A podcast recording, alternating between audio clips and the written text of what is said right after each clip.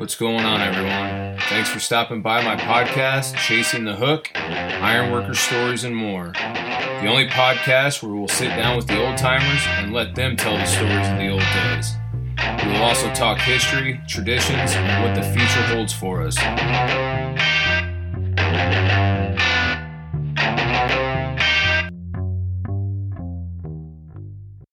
What's up, brothers and sisters? So, on this next episode, I sat down and had a uh, conversation with Brother Don Vick Sr. out of uh, Local 14, Spokane, Washington. Um, just want to say what an amazing uh, conversation it was. Uh, Don is just uh, one of those iconic ironworkers, kind of worked on some very, very iconic projects. Um, started his career um, working bridges. Uh, he was a connector on the Astoria-Megler Bridge um, as a connector. Um, then became um, a foreman, superintendent, and then worked on some other iconic projects throughout the world and the United States, uh, which he'll get into on this episode. But uh, man, I wish I could have had uh, uh hours on end with him because he's just one of those guys that has so much knowledge to share and so many stories. So, but uh, I hope you enjoy the episode, and uh, here we go. Um, so I'm I'm recording already, Don. Just so you know, so I'm just gonna kind of just what I was gonna kind of talk to you about. Just kind of go from your early years, from uh, your apprenticeship, kind of start off when you're young, and then kind of work through your career, if that's okay. Okay. Um. So my first question is uh, I I kind of been just kind of asking uh, some of the the retirees here in the in local 29 about you know if they've worked with you and stuff and they kind of said that your dad was an iron worker. Is that is that how you became an iron worker or did you kind of want did you know from a young age that you wanted to become an iron worker? Yeah pretty much you know like my father was an iron worker several of my uncles. Okay. And then my generation, a bunch of us cousins were iron workers, so it was in the family. So you just kind of knew from a young age that's what you wanted to do. Pretty much, yeah. Did you kind of did your dad ever take you to like some of his jobs that he work was working on, or like kind of show you what some of the projects that he was working on? Yeah, yeah, he did. Uh, was your so or did you come out of the Bay Area down? Is that where you did your apprenticeship? I I did my apprenticeship in Spokane, Washington, local 14. Oh, you did? Okay. Uh, yeah, because mm-hmm. I kind of somebody told me that you might have did it down in the Bay Area, San Francisco or Oakland or something. So they wanted that was just one of my questions to see exactly where you did your apprenticeship. Um, so was your dad? So your dad was obviously out of local 14, also, correct? Yeah, he originally got his book in uh, Portland. Oh, he did. Yeah. Wow. Back in in the forties. Wow.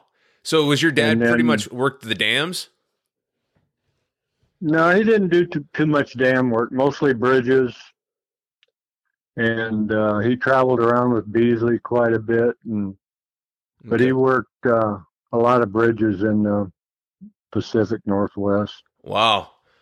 Um. So kind of like uh so when what year did you get into uh the apprenticeship don? I joined in 1960 1960 um do you kind of remember like your first one of your first projects or your first project as an ironworker kind of like how it was when you when you first went out went out?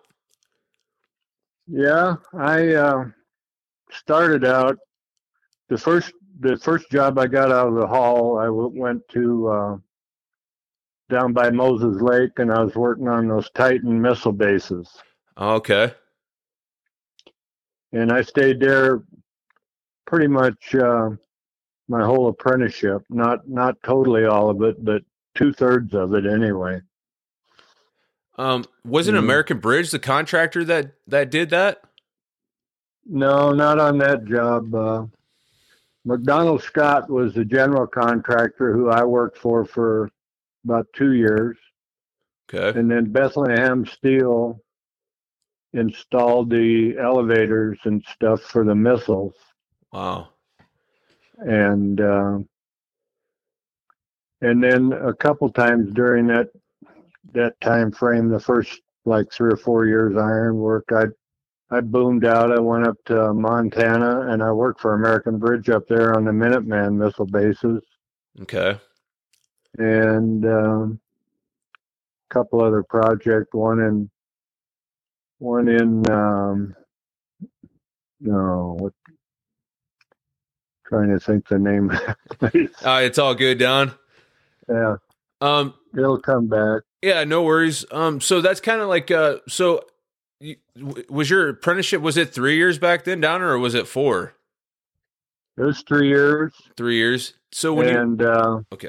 You weren't you weren't supposed to move around. You know, when I boomed out, uh, I was I was kind of sneaking it.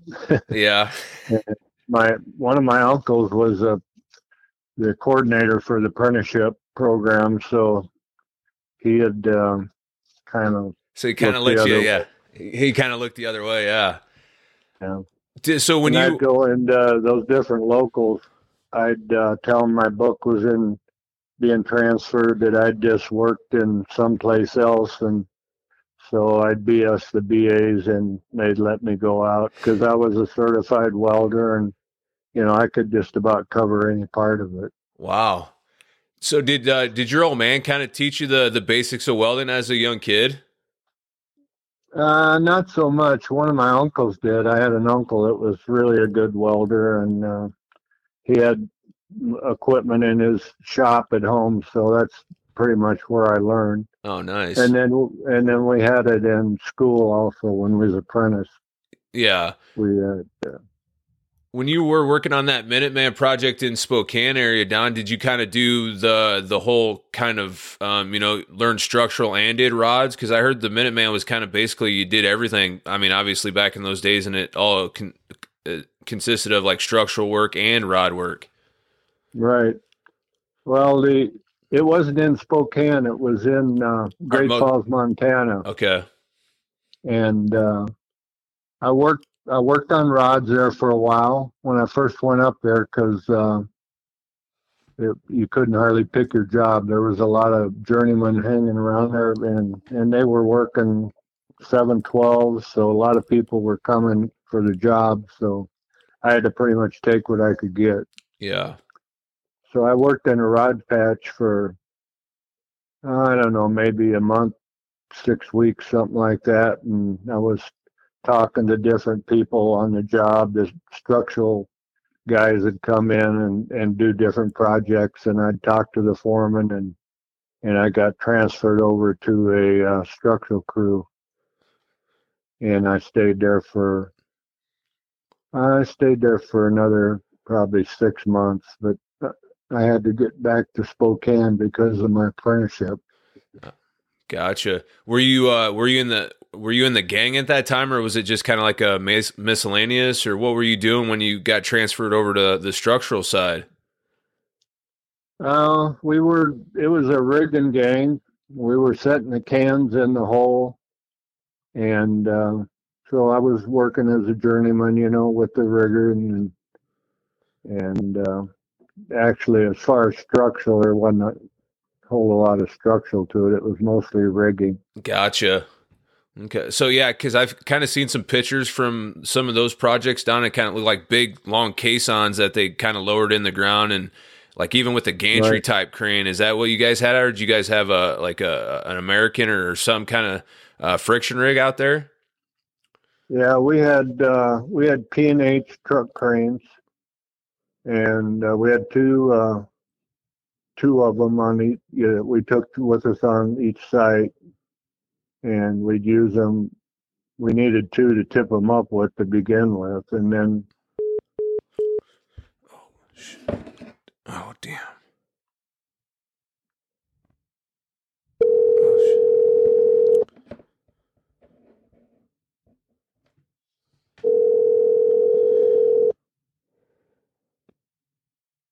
did I lose you? Yeah, sorry about that, Don. Something happened there. That's all right. So anyway, yeah, that's what we did. Nice. So you went back to Spokane, and then uh, kind of did you do some projects around there uh, uh, when you went back, or how did I'm assuming that your apprenticeship you'd go like after work, right? Back in those days. Yeah, yeah. When I got back to Spokane, well, actually, uh, I went I, I went to a different project in Montana there for a while, outside of Helena, working on a cement plant. We were welding on a kiln there, working. We were working seven twelves there also. Wow. And and while I was there, I got a call from Spokane that they wanted me on a bridge up in Moyie, Idaho, Moyie Springs, doing the bells on a cableway there for pouring the piers and doing all service and all the other crafts. Um, so just kind of for some people that don't understand, uh, like what you just said there, Don, I don't even like the bells you said, re- or rigging up the bells. Is that what you said? What is, what, what, what did that consist of? Well, it's just a signaling device, you know, we used it, uh, to signal the operator because I'm out there, Okay. you know, totally out of sight most of the time. And, uh, you'd ring different bell signals and then, and then he would do what you were telling him to do, you know, as far as hoisting or traveling or whatever. Gotcha. Okay, yeah, that makes sense now. Kind of like I, I could picture like I'm seeing like a, a stiff leg derrick or something, and like he's got like that little like he's hitting buttons or something. The the bellman. Obviously, that's what where that term came from. From I'm assuming. Right. Um. Did so that was your first taste of a bridge, huh, Don? What did you enjoy? I mean, once you got on that bridge, did you like kind of enjoy obviously doing that type of work, being a bridgeman? Yeah, I did. And I was there, you know, with the other contractors putting the piers in and stuff for about six, seven months. And then uh, the contractor come in there to erect the bridge. They were from Tacoma, Washington, Donnell Cooney. They did a lot of bridges out in the Pacific Northwest. Okay. And I talked to the superintendent. You know, he come there probably a month for the pro- before they even hired people, and uh, so he wanted to hire me um, because of my f- knowledge of the the the uh, cableway and stuff. Okay. And so uh, by that time, I'd got my journeyman's book, and uh, when they come to town, and BA sent me out there as the steward. So I was the steward on the job, and then I started connecting there, and that was uh, actually I got that was my first connecting job on a bridge, and I'd connected on smaller buildings and stuff, but Did you always have that um that did you always kind of enjoy being up in the air, Don? Like I mean, I don't know how much you were in there prior to being on that bridge job, but did you kind of that was your goal was obviously to become a connector? Yeah.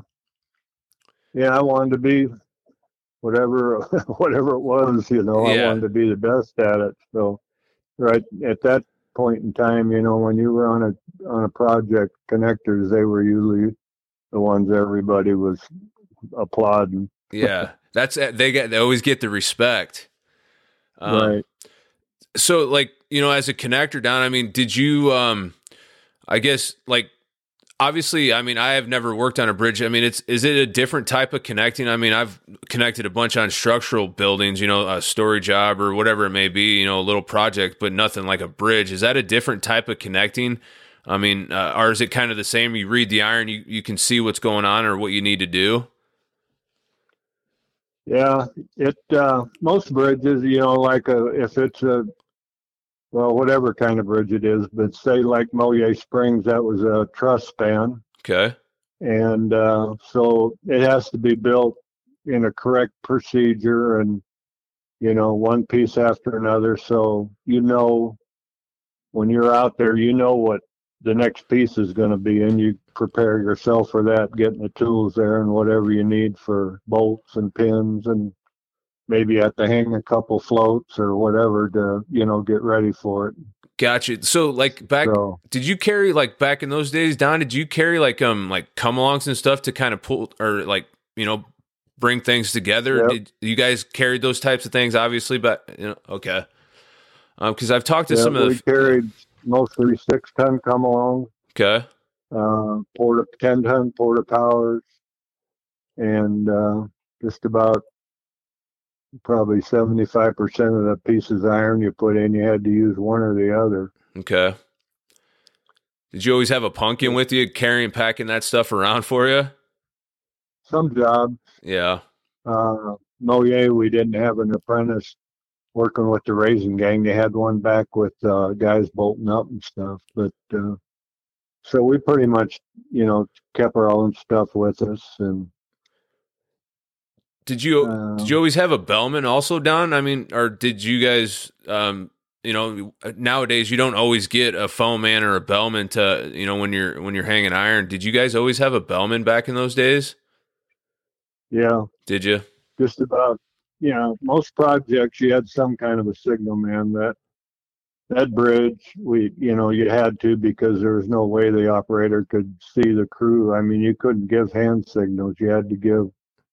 Uh, by the time Cooney got there and took over the, they put in a radio system. We didn't use the bell system. Okay. But uh, so we were using, you know, a signal man with the with the radio and gotcha. And uh, a lot of my family members were working on that job. Oh yeah. Do you remember who your foreman was? Don, who was your raising gang foreman? Uh, Nick, what the hell was Nick's name? Yeah. He's out of the local 14. Okay. So uh, One thing I I remember about that job is the day we finished, and we were just loading out, and is the day that our president John F. Kennedy was assassinated. oh really? Yeah, Wow. Yeah, that's uh I yeah, I guess you would remember that always. Um yeah. wow. So uh how long I guess how long did it take you guys to hang that bridge down or how, how long I mean did you start in uh I mean he Kennedy was uh assassinated in, what 63 I think?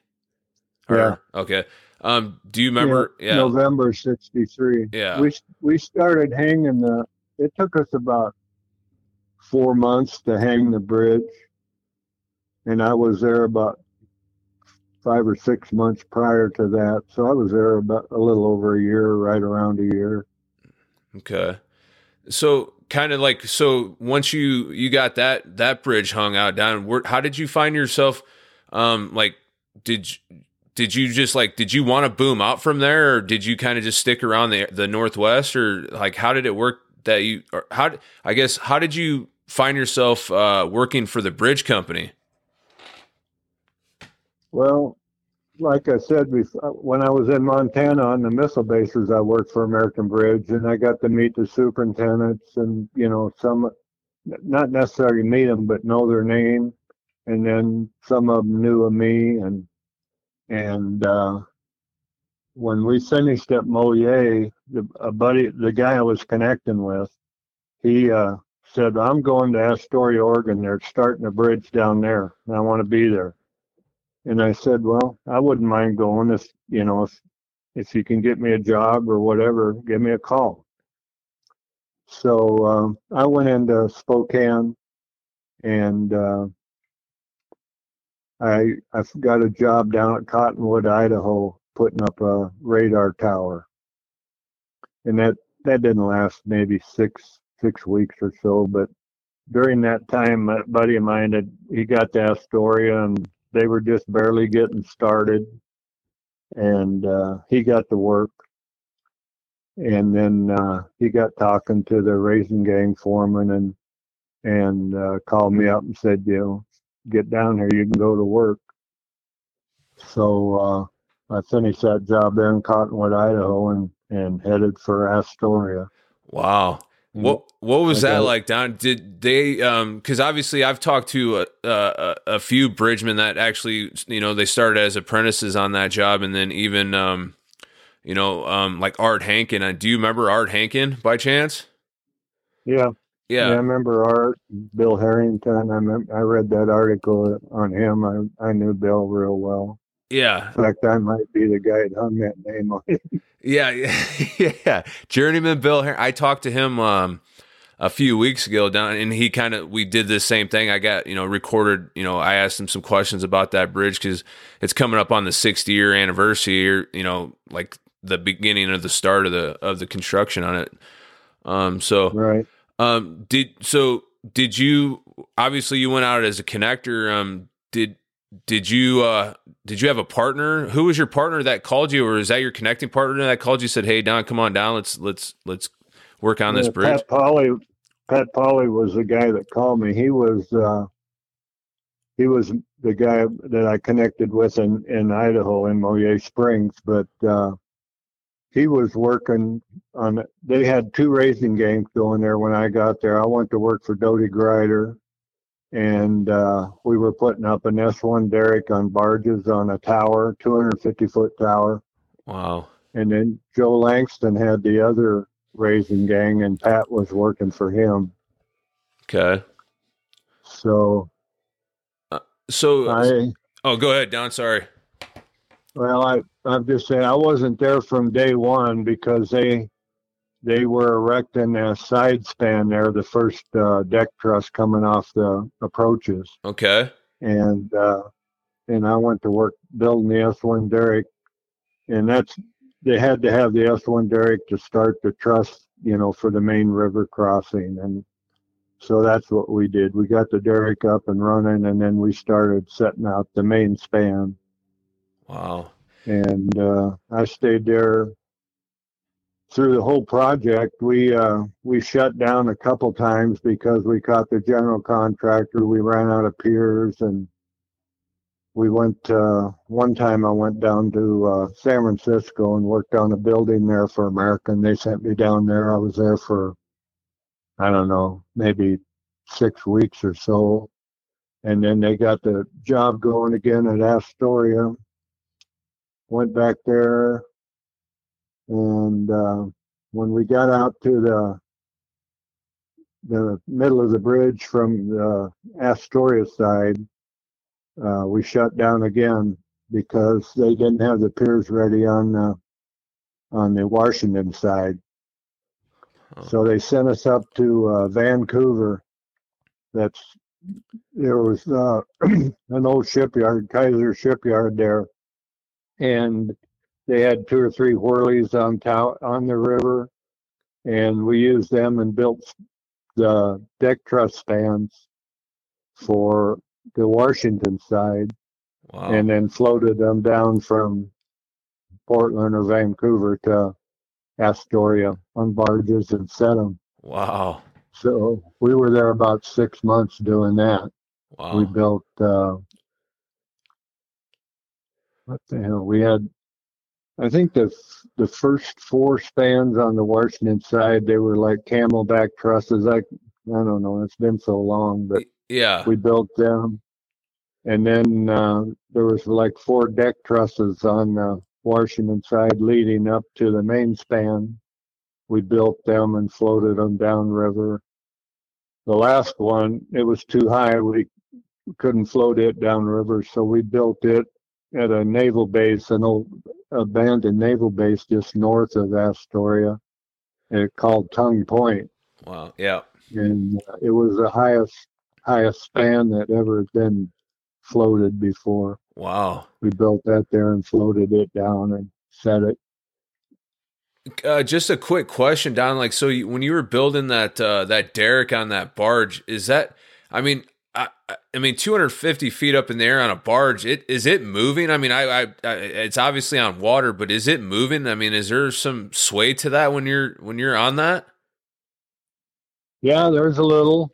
Uh, you know, depending on what the water's doing. Yeah. And sometimes there, you know, we had waves six feet high. Yeah, I can. And other times, other times it was just smooth as glass. Fortunately, when we were building the tower and putting the derrick on it, we were doing it in a little inlet there, and it was pretty calm there all the time. So okay, uh, yeah, wow, that because that's like that just blows my mind. 250 feet on the water. You know, and that the Columbia yeah. is not a smooth. It's not. You know, I mean, right there in the mouth. I mean, yeah. it's there's some chop yeah, there. Yeah, that that derrick was built on two big barges, and they were about uh, 30 feet between the two barges, and they spanned them with some big uh, girders for a grillage, and then the, the tower of the derrick, which the tower was 60 foot square Wow. and 250 foot high, and then we had a S1 derrick, 150 ton derrick sitting on top of that. Wow. So Did you guys stick build that, Don, or did you guys build bents and hang them? did stick build it? So one piece at a time. Did you do one piece at a time? Yeah. Okay. Wow. Yeah, Okay. pretty much. Wow. You know, I mean, that was most of that bridge, the main span. It was heavy iron. The, the chords were, you know, anywhere from 15 to 50 ton. wow. Some of the main the main posts were 75, 80 tons. So it was a uh, it was a it was a big project.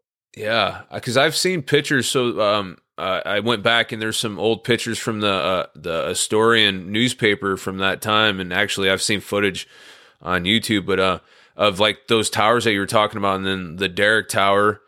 Uh, it just it it just blows my mind. I mean, it, it looked like it would be a, just an amazing project to work on. Um, uh, Yeah, it was. And so like just another question I got down like when you started when you started hanging the bridge iron, what's it like to to hang iron with a, a, a derrick? Is it I mean, is it is it real slow going or is it all depend on the operator? Or like kind of how like a crane is now you kind of you know certain operators can get the iron to you they just know how to hang iron. Is, is that kind of how it was or was it is it completely different than hanging with a crane?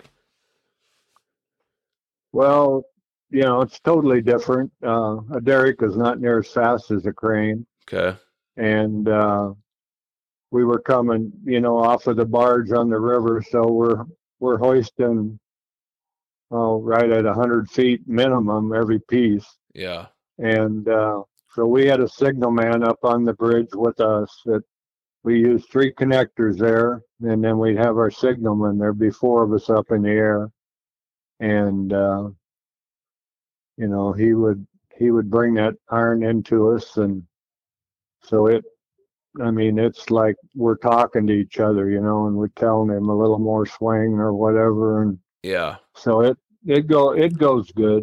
Okay. i mean it you can accomplish a lot there in a day's time and the lighter stuff they they'd make uh, multiple pieces you know we might bring up eight pieces at a time or whatever they'd string them out with the light stuff and Oh, so you guys would tree tree iron, obviously, and then just you know uh, eight pieces or whatever it was. Nice.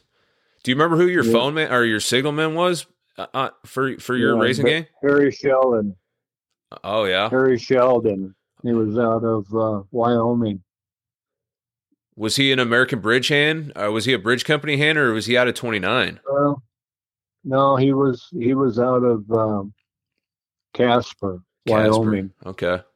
Yeah. He uh, they they didn't really have any American bridge hands guys that traveled with them on that job to speak of. A couple guys come from California uh, with Doty Grider. They they did a bridge at Santa Barbara, and they come up there. Lloyd Farley and and Jamie Northrop. Yeah. But most most of the guys were like me. We we were just from different areas in the Pacific Northwest, or some of them like there were ended up four or five guys from Wyoming that I remember, and Wow. but uh, Is it? a lot of riveters. You know, they come from everywhere. Yeah. Yeah. And so, like, once they started driving the rivets. yeah, like so, Harry. They called him Harry the Bear, right? Is that I heard that uh, Harry the Bear? I'm assuming because he was a big guy, right? Is that or am I just? I mean, I'm trying to picture. No, he was uh, he wasn't very tall. Harry was probably I'm gonna say five foot ten or so. Probably weighed around uh, two eighty. Oh yeah. I mean, he was he was huge. Was he pretty savvy though? Like he was obviously a obviously a good phone man or signalman, right? Yeah, Just had one that. of the best. Yes, he had just had that um because you know there's signalmen out there that I've worked around and just um like Rick Gilry. I remember hanging iron for him and he had to phone for us one day and he's just it was just so smooth, you know what I mean? He just put it right where you needed it. right. Um and uh so so I, have been talking, like I said, to some of the retirees, and they wanted me to ask you about some guys that, um, I mean, you kind of already mentioned some of their names, Don, like Lloyd Farley. Was he your connecting partner? Yeah, I connected with Lloyd there for quite a while. When I first went there, Lloyd and I were connecting on that tower, putting up the S1 tower. Okay. And then, and then after we got it up, um, me and him connected together on the bridge, and we pretty much stayed there. When when uh, we went up to Vancouver to uh, build those spans up there, Lloyd Lloyd never came back to Astoria. He stayed in town. Oh yeah, because he had tran- he had transferred into Portland by then, and uh, he just uh, he wanted to stay there in Portland and work. So that's what he did. Wow, because I, I, heard that uh, the Marquam Bridge was going at the same time. Don uh, did uh, Marquam Street. Yeah. yeah. Marquam Street Bridge. Yeah, um, they sent a lot of you yeah, guys I worked to that on job. That a little bit. Okay. When we were there in Vancouver, um, if we'd get slow, might be out of material because uh, they painted uh, all the bridge parts there in Vancouver at that shipyard, and uh, sometimes we'd you know run out of uh, stuff that we needed. So they'd send us over to the Marquam Street Bridge for a few days, and so I worked on it. Uh, Johnny Peters, he was he was working over there. He was a connector out of uh, local 29. Who was that, Don? Johnny Peters. Johnny Peters. Okay. Yeah. And that was kind of a that was a girder bridge, right, Don? Or was that what? What? No, it was a double deck truss. Double deck truss. Okay. Traffic on the top and bottom. Okay. Yeah. Yeah. Yeah, it had some girders on the end too, but the the river, the part going over the river was all a big deck truss, heavy iron. It was a good job. Was it? Yeah. Um, it was a big job back then. Did you guys use a Did you guys use a barge crane on that? I'm assuming, or did you guys have a derrick like a tower that you guys erected also? No, we had a they had a crane on a barge there. Okay. I think a uh, forty one hundred or a four thousand, probably a four thousand. Okay. Yeah, those that forty one hundred will pick the world. Or four thousand, yeah. yeah. Um. Uh, yeah, a couple more. So, uh, Tommy and Brian O'Neill, Don, do you remember? You remember them? Yep, pretty were, well. Were they were they in the gang or were they? I heard they were. Or what? What did they do on the project? Now, Tommy was uh, a riveter, and so was Brian. Had you know, they'd been driving rivets their whole life, mo- mostly. Their dad was a BA there in Portland for a long time, John O'Neill. Okay. And uh, so when they they when they come to Astoria, they both come down there to, to drive rivets. And uh, Tommy was there uh, a lot longer than Brian was. Brian, I don't know, he, he came there for a while, and then I think when we shut down one time or something, he left and got work in Portland and, and didn't come back down. But Tommy stayed there till the end, and uh, him and I went to uh, Venezuela. ah, really? Yeah. For American Bridge?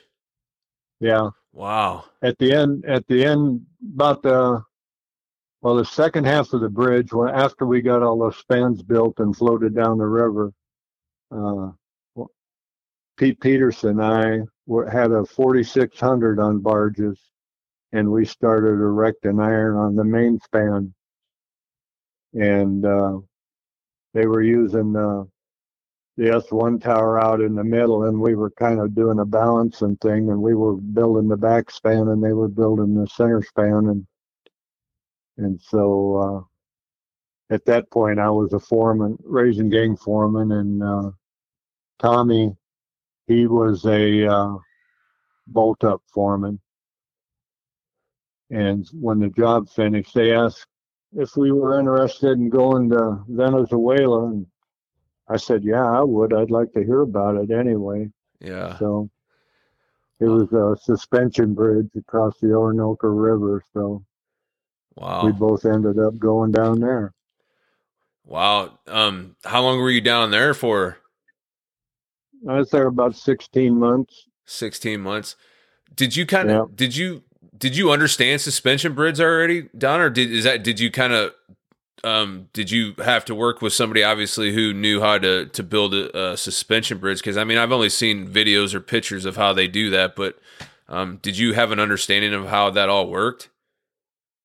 Uh, a little bit, you know. I mean, I uh, I never had worked on one, and uh, but when I went down there, I knew I was going to be involved in erecting the steel some way, so I wasn't, you know, too worried about it. And then after I got there, two or three of the guys that American had just finished a bridge similar to that in Portugal, and some of those guys from Portugal come down to Venezuela, and I befriended three or four of them, and and anything that I didn't know, they'd tell me. Gotcha. We all, you know, we were foremen down there, and we'd have a gang of natives working for us, and uh, okay. so What was that like, Don? Was that pretty? Was that difficult to kind of translate what you wanted them to do? Are they already? Yeah. Kind of, I mean, did you have a They translator? I'm assuming. Well, it was a, uh, yeah, they had guys there that were bilingual, Okay. and uh, I didn't want one. I told them no, I, I didn't want a bilingual person. I wanted just the regular native guys, and I picked out the, you know, the ones I wanted, and and uh, we made, we figured out how to get it done. You know, I I learned enough of their language and a lot of the the tools that you use that ironworkers use, they didn't even have names for in Spanish or Venezuelan. So really? we come up with our Yeah. come up with our own names for them, you know. And Can you give an example, Don? uh, what the hell? uh, I mean, like, uh, I- I'm assuming you use uh, like come alongs and porta powers. There, did is that what they called them down there? No, we we made we had some name for them. I can't Yeah. I can't even recall it now. But you know, even like a spud wrench or a beater, Yeah. they didn't. So we Huh. come up with some name for it. Yeah. So everybody. Yeah. So that. and it didn't it didn't take that long they they wanted to learn and uh they were really gratified when you'd teach them you know so it was and for me it was uh, a real experience that i really enjoyed Yeah. I, I, teaching them the trade and you know after we were there three or four months i had a gang of iron workers hell i could have took them to new york or anywhere yeah, I bet. Um. So you know that's what you were shooting for Yeah, that's uh that's I mean that I guess if you're gonna do it that way, that's the best way to do it. Um so that that bridge crossed the river in Venezuela, I mean, um is like hanging iron on a suspension a suspension bridge kind of uh a difference I'm kind of what I'm picturing down is like you you build the towers at like the Golden Gate or the Brooklyn Bridge and then you you hang a derrick off of that is that or was it different than that? Yeah, we uh, we built the towers with a stiff leg derrick. You have one on each leg. You know, Yeah. the tower has two legs, and so you got a stiff leg that climbs up each each tower leg. And uh, once we got to the top, we set a guy derrick up on the portal across the top, and uh, use the guy derrick to tear the stiff legs down and get rid of them. And then the, the guy derrick sits there the, the whole job. You use it for uh, for everything. Yeah. It, it's uh, so it stays there till the very last thing, and one of the last jobs you do is take the guy derrick down. Yeah. Did did you come come back to the states after that, or um, did you? I guess like did you work on any like story jobs for American Bridge, or did you just pretty much do bridges for them, Don?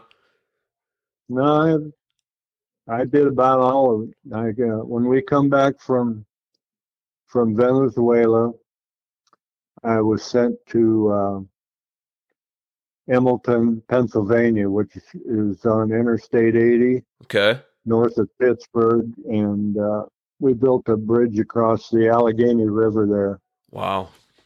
So I was working for the same superintendent that I worked for at Astoria. And then uh, I did the bridge there at uh, Emlenton.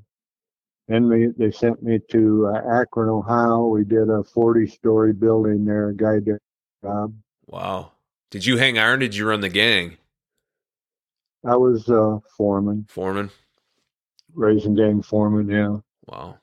And then from there, uh, yeah, we did. Uh, where did I go? I went to uh, Pittsburgh, Pennsylvania, and we did a, a job there. And it was a 42 story building, Guy Derricks. We had three Guy Derricks on it. Wow. We did that. And then I went on the U.S. Steel building there in Pittsburgh, and we had uh, three stiff leg derricks on it. wow. It was uh, 70 stories. Wow. Did you happen to So, work on the yeah, Sears worked- Tower, Don? I worked on the uh, the um Standard Oil building. They were going up at the same time. American Bridge had them both, and uh, we uh, actually the Standard Oil building. It was just a few feet shorter than the Sears Tower. Yeah. So yeah, I worked on that. Wow. Did you ever run into- on a couple- Uh, sorry, Don. Go ahead. That's all right. Uh, no, was, did you ever run into that? Uh, I mean, he's a famous iron worker from uh, Chicago, John Ruckavina. Did you ever work around him? Ruckavina, yeah. Yeah. Yeah, he was. He did a lot of uh, towers and stuff. Yeah. The antennas. Rocavina. Yeah, Wow. yeah. I knew. I knew quite a few of the guys from Chicago, Really? and I I worked on a nuclear power plant there, and that was out of local one at uh, Zion, Illinois. Yeah. And I I did a couple bridges in Chicago, a vertical lift span there. We built that. Wow. and another another uh, girders we built out there, Wow. and then uh, from Chicago, I left there and went to. Um, they sent me up to Milwaukee. We did a 50, 55 story building there in Milwaukee, Wow. and then from there they sent me to New Orleans, and we built the Superdome. Oh, really? Yeah, Wow. And by then I was assistant superintendent, so I was over all the erection at the Superdome, and and then I went to um, uh, Morgan City, Louisiana, and did a bridge across the Atchafalaya River. Wow. That was a big job. And then from there I went to West Virginia and did the New River Gorge Bridge. It's at that time it was the world's largest arch span. I, I, I Nice. seen a video of that, Don. That that I, I there's a I was watching actually uh, the other this weekend. I watched a video of them uh, putting in the last piece on that arch. That's weird that he Uh-huh. said that. Wow, that's and it, it, that's just and it was like once you. So a quick question, not to to change the subject, Don, but what do they call it when you put the last piece of iron in on a bridge? Is it called setting the bridge? Or uh, there's a term for that, correct? Like when the bridge takes its own Mhm. weight. Uh, yeah, that I forgot that somebody. bridge there, we supported it with uh, cable uh, pipe actually, Okay. and uh, as as we went out, you know, we kept uh, moving. Uh, we had some falls rigged up that we'd we'd move ahead and and then tighten them up, and that would hold the elevation of the bridge. And then uh, when you put that key piece in, the last piece, I don't I don't ever recall any special name for it. Yes, I remember I was talking to like uh, journeyman Bill Harrington. He said that there was a term when you put the last chord in, or the, it's when the bridge takes its own weight. It's I, I, I forgot what he. I'd have to go through my notes, but I thought there was a term for it for for taking its own weight. Um, but like the Astoria Bridge, you know, it was built like a cantilevered truss, so yeah, that bridge supported itself. yeah, there, there was no uh, the backspan. We had to use false work there to get from the from the abutment to the first tower. Okay. But uh, the center span that that all just cantilevered and and uh, Gotcha. when you put the last piece last piece in, uh, all those holes pretty much had to be reamed and drilled there. They they were just probably, I think those were five eighths holes or something. You know, we were using one inch rivets, so yeah. we Wow. put set those pieces in, and then we had to put screws there with, and they'd have to start reaming and and bolting them up, you know, to uh, support it. So So, uh, uh, so you're back to the Astoria Bridge there, Don. There's that that there's that famous picture of you guys putting in the bottom chord. It's like the top and out piece. And Art Hankin uh, Uh-huh. was. Uh, were you were you in the picture? Were you on the Oregon side? Because Art said he was on the Washington side. Were you on the? Were you guys you and your partner connecting on the the Oregon side of the the chord, the bottom chord? Yeah, I was there. I think I'm in that picture. I've got some pictures that was in the newspaper that I was in, Okay, but I was I was a foreman at that time, so uh, gotcha, you know I had I had guys connecting for me gotcha. that were making the iron, and Wow. yeah, Wow, Don. I mean, I, I mean, uh, just got a few more things here, Don. I mean, so I don't take up the rest of your evening here, but uh, so I heard a story about the Astoria Bridge. Somebody said that you know they saw you climb one of them posts. I mean, you're like.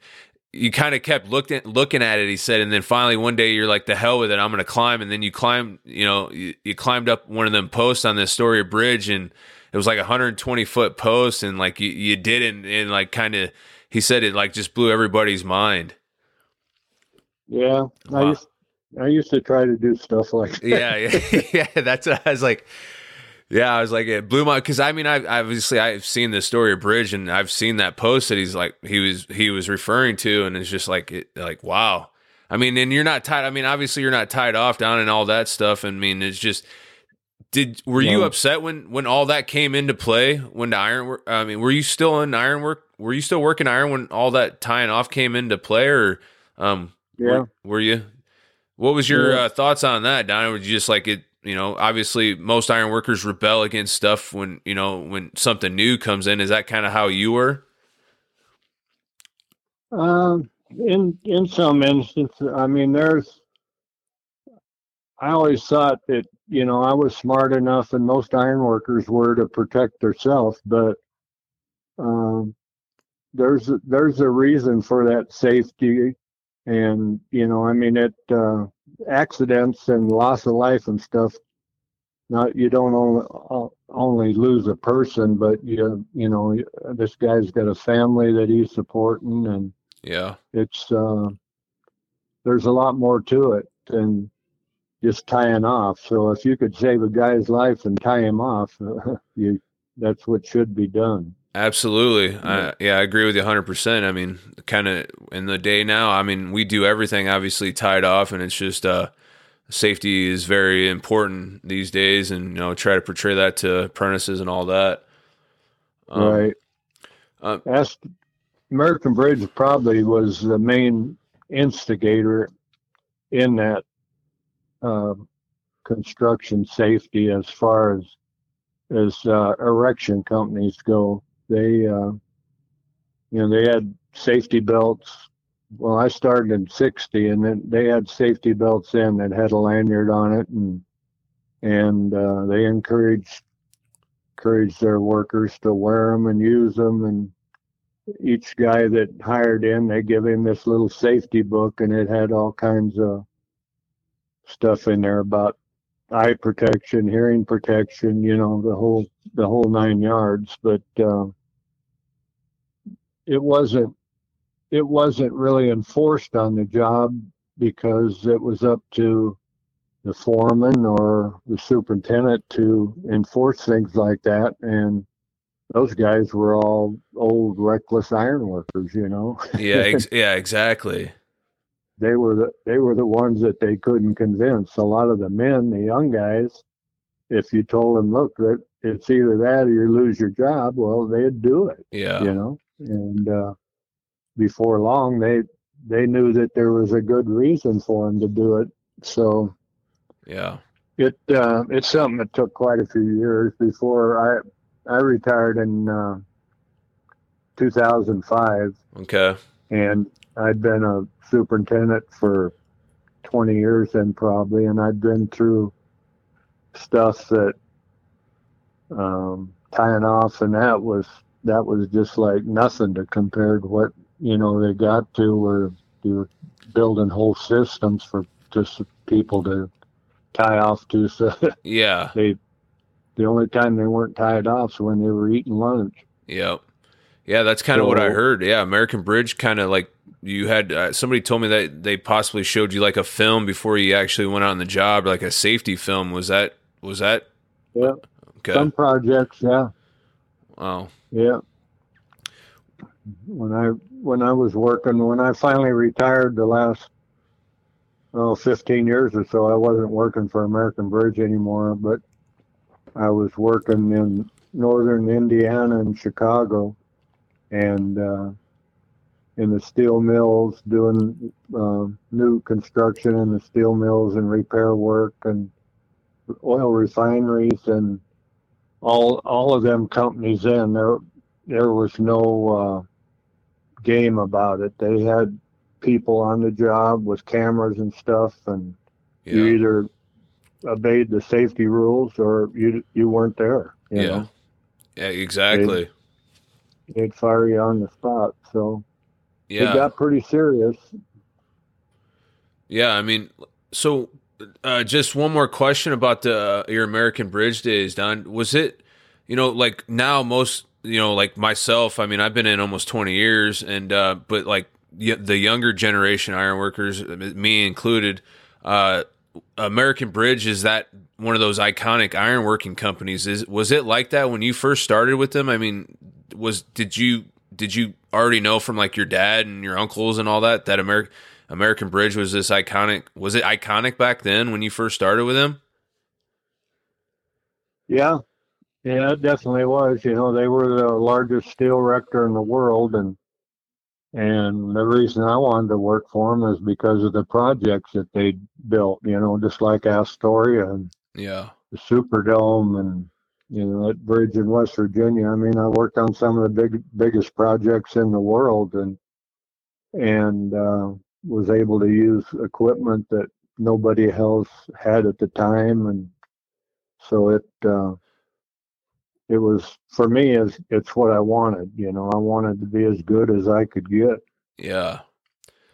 What was your most difficult project, Don? As you as a superintendent, what was your most like the one that made you kind of like step back and scratch your head, like, hmm, how are we going to do this?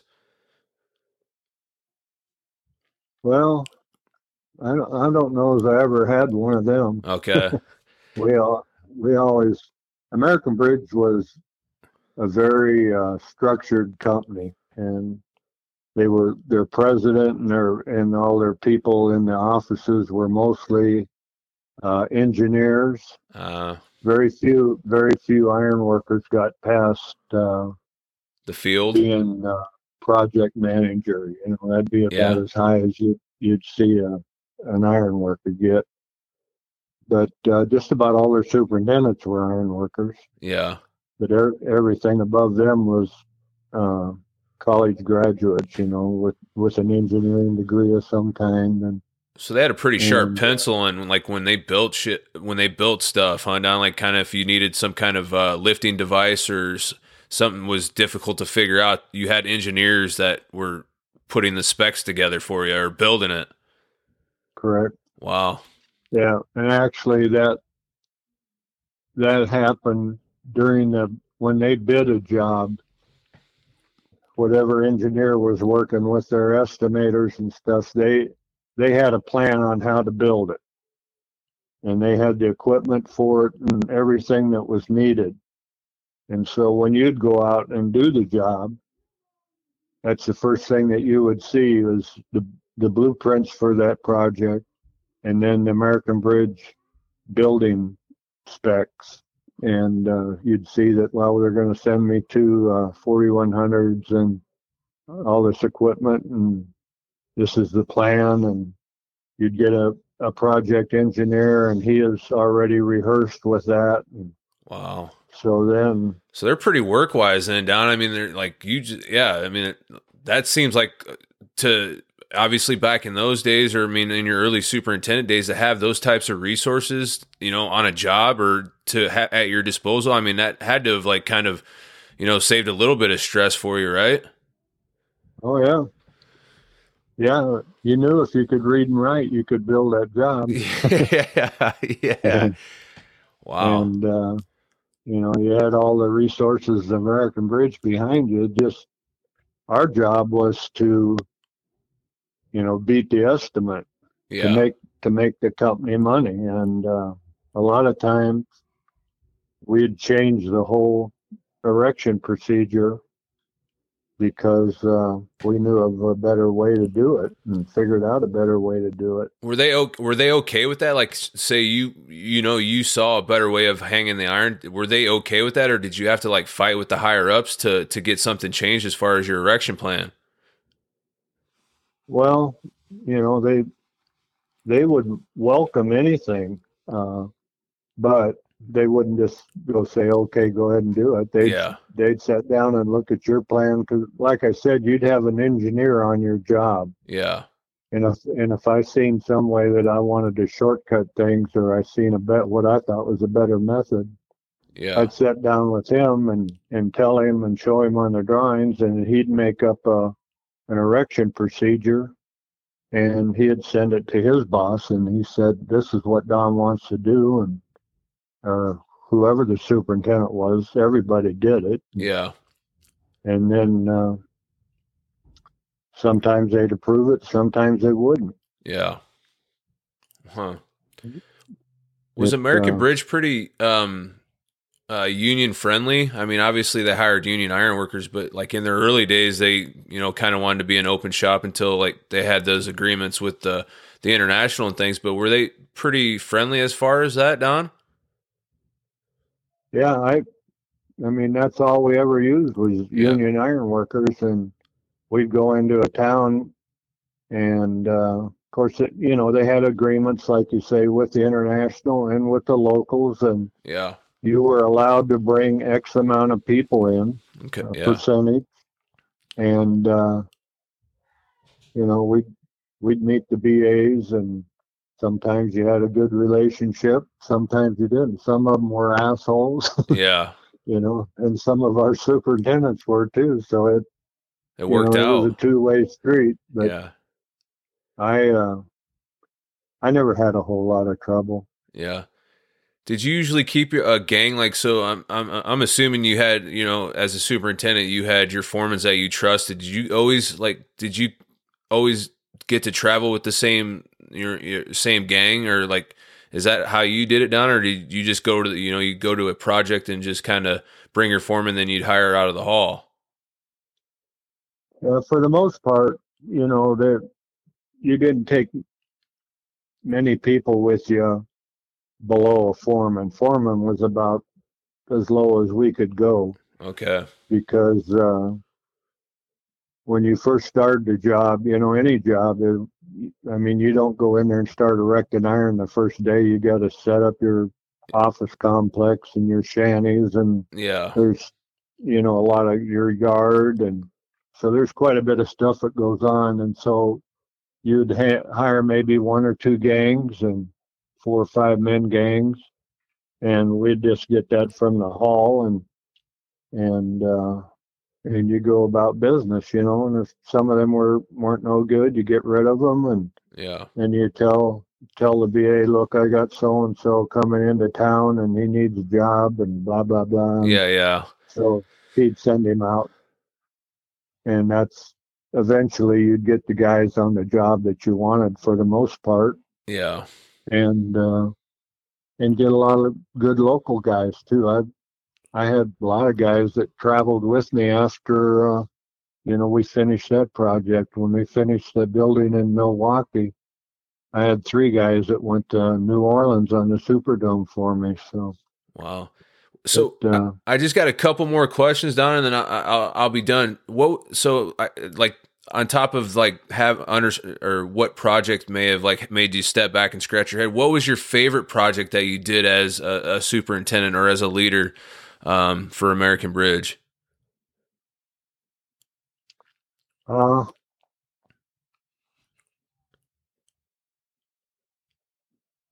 I don't know.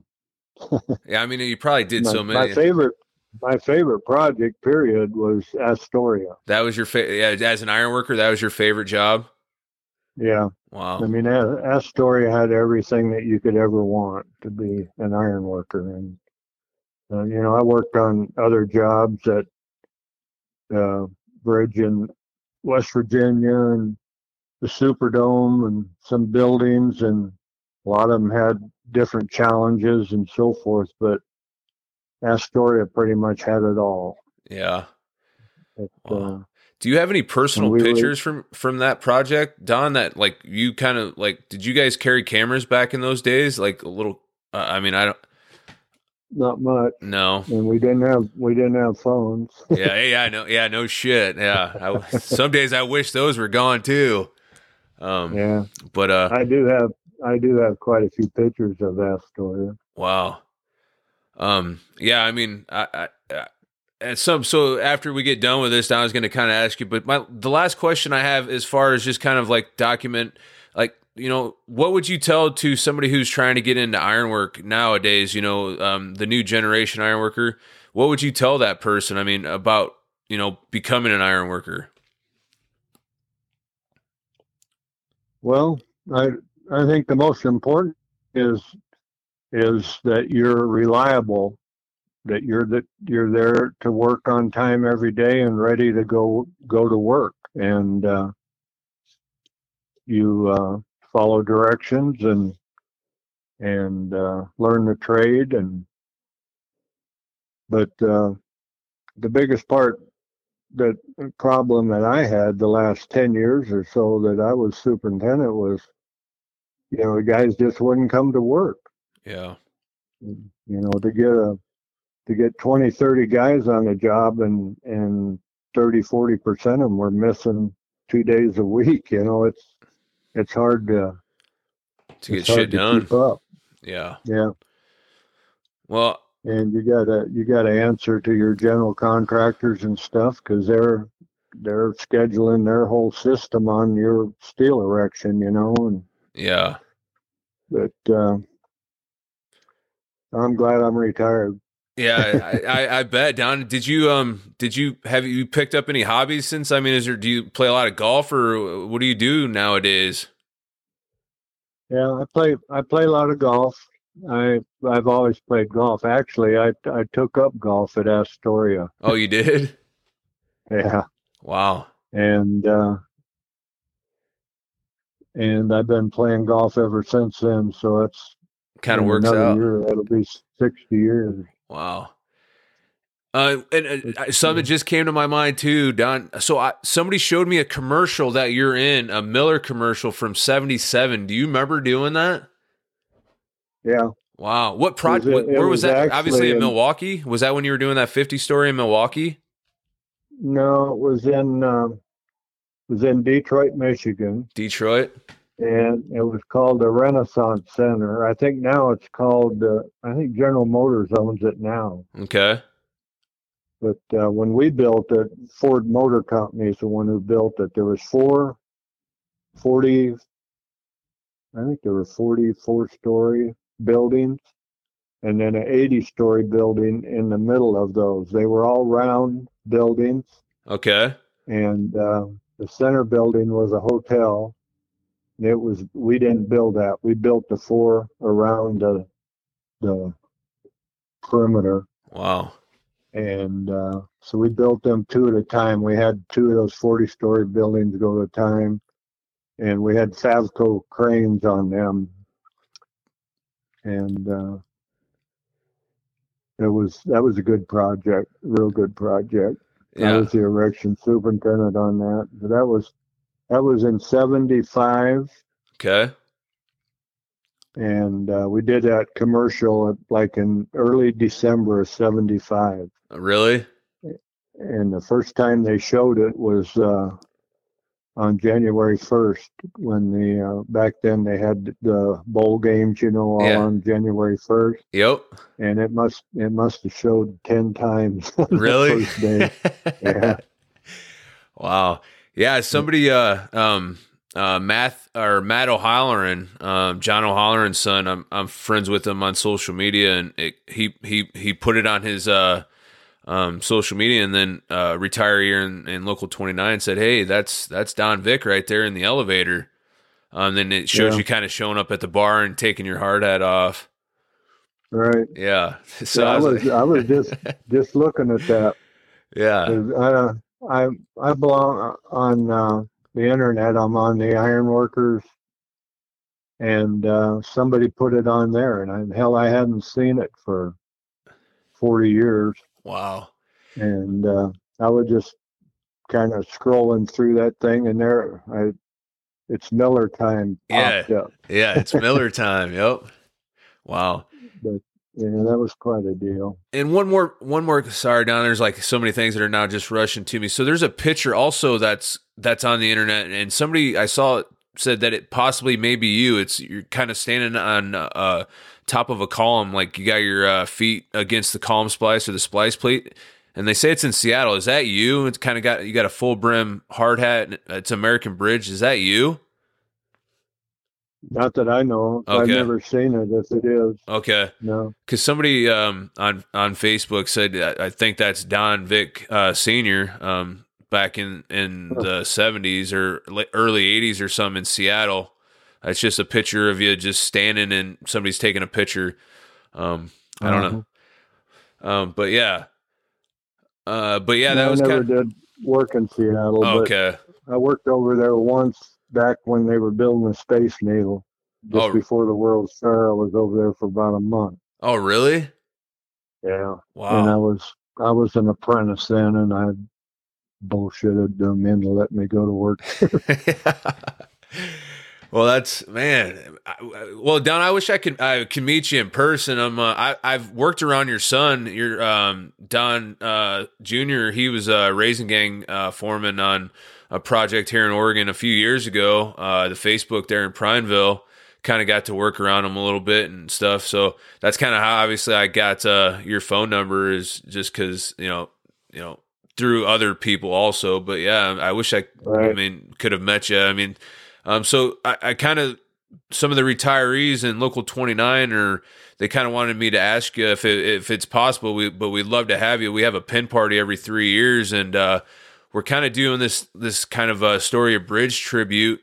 Um, kind of like maybe possibly shake up our pin party a little bit, and we're trying to get some of the guys that worked on that that bridge together, just kind of uh, have a theme. And you know, they wanted me to to throw an invitation out to you for you and your wife if you if it maybe possibly you guys could uh um you know attend it's uh august uh 20th um of this summer so just kind of wanted to throw that Oh. at you if that may be a possibility and you know we could you know possibly discuss that or i can keep in touch with you and and, and see where you may be at with that Yeah, that's Um, possible. We're we're talking about doing the Oregon coach this summer.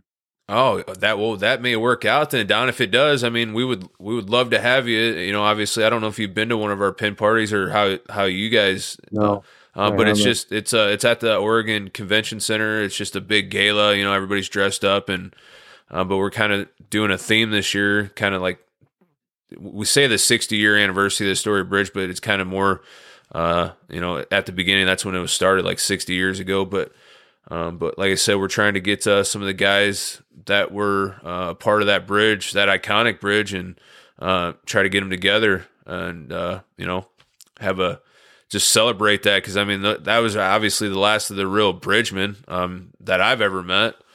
Um, so just a kind of a, an invitation to you to see if that be a possibility for you.